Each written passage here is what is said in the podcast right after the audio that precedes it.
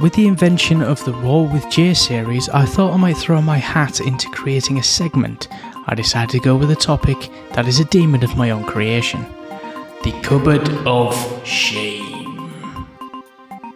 I know that time and effort are needed to make any game. I am in no way saying each game is bad or indeed shameful, just out of the ordinary for me to have purchased them. I'll be able to cover one game in each segment, giving the reasons for not only buying it but how much playtime I gave the game in question. Best just to say that I'm going to give this a go and see where it leads. So, with that in mind, cue the intro, please. I'm going to take you on a journey into the games I've put into my cupboard of shame. Cutscenes, graphics, controls, and overall views of the game, as well as anything else I can think of, will be covered. Care to stay and cringe a while? Iron Man the Movie, Video Game, 2008. Oh boy. So, this title was released in all three formats back in May of 2008. It's a title based on the Marvel movie of the same name and was released at the same time as the movie. Three of the film stars used their voices to portray the characters in the game too. Things were looking good for this movie tie in game. I am back, sucker. Tag me in. I'm ready, coach. I thought I left you with the blogs. Great, now he's got an actual voice. Anyway, so after the movie tie-in games like Star Wars Phantom Menace in 1999, things could only get better, right? Superior hardware, a more action-packed movie to base the game on, and the inclusion of actors from the movie itself lending their voice talents. What could go wrong? Seriously, do you want me to take this? Crude as ever, I see. Nah, I'm good. Well, if I start by telling you that it won an award from GameSpot for the worst game everyone played in 2008, that should give you some sort of indication of what I'm going to cover. Box art. Well, from the box art, it looked really good. The front cover, screenshots, and the info you get on the back was really enticing. The game stated that you are a one man army, letting you go between ground and air combat at any time, dynamic combat and open battlefields, and that your suit is the ultimate weapon. This had my interest piqued, and I was very excited to get home and bag it into my Xbox 360 for some mech suit flying bringer of justice to the bad guys kind of action. They saw you coming a mile off, didn't they? Cutscenes and our graphics. With other games that I played at the launch of the Xbox 360, like Dead Rising and Gears of War, I knew full well what the console was capable cutscene wise and was looking forward to a good movie tie in. The cutscenes were a bit flat for me and they didn't really set up the story for the next level well. That did dull the experience for me from the get go, even though I was really excited to play it. Cutscene wise, I thought it was a case of shooting for the moon kind of thing. And missing it by ramming into Mars. Next stop, the Nebula Cluster. It boasts a prime holiday destination as well as the cleanest fuels in the known galaxy.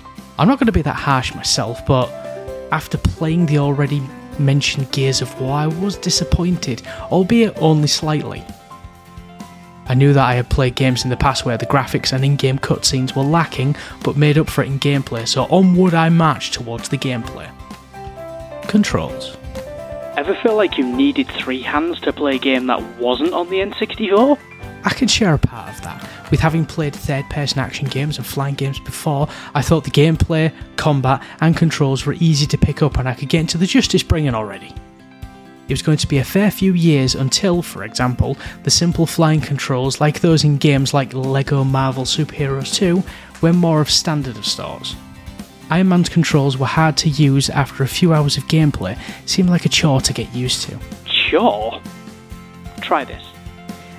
Ever wondered what battling a bag full of badges while dangling off a cliff in high winds was like? Well, now you do.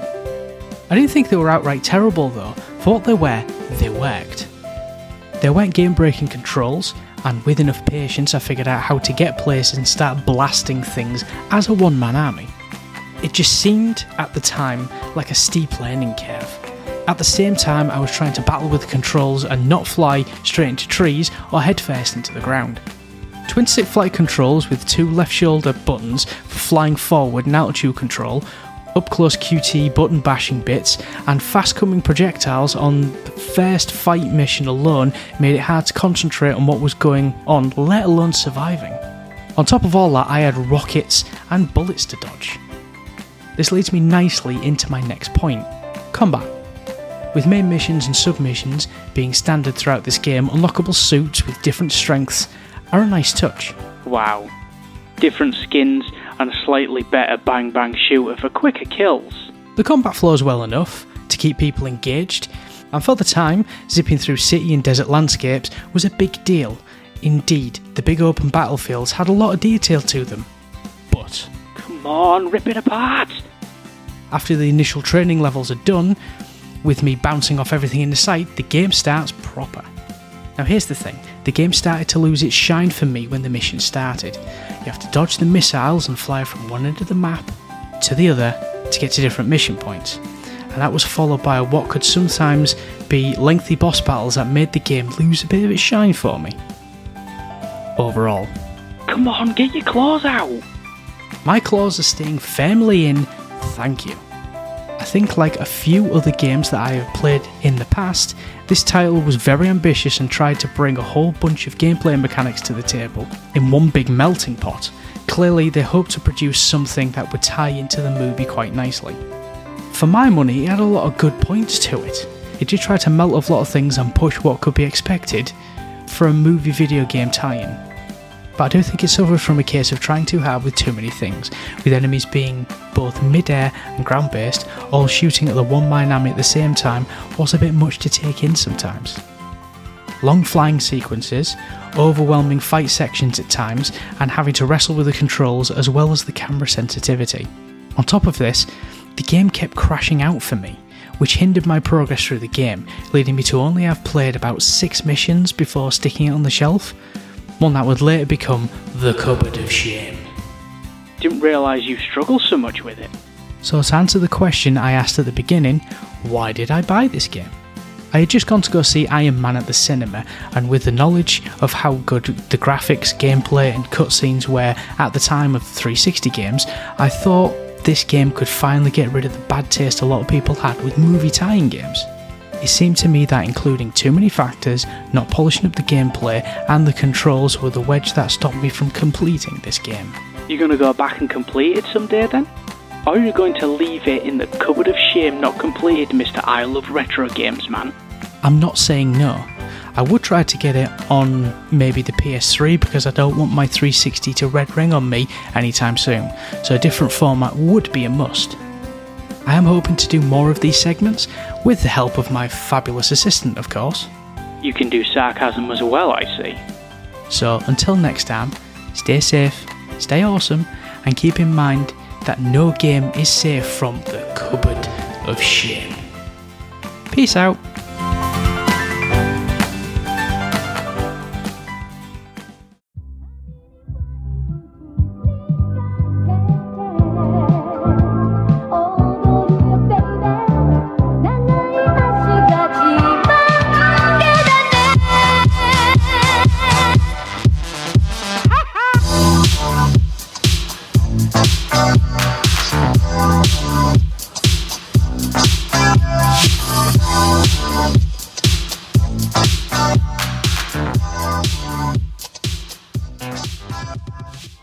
Outro music is I Need You Watashi no Sabate by GH.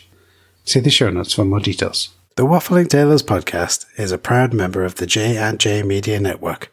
To find out more about J and J Media, head over to jayandjay dot media or check the show notes for a link.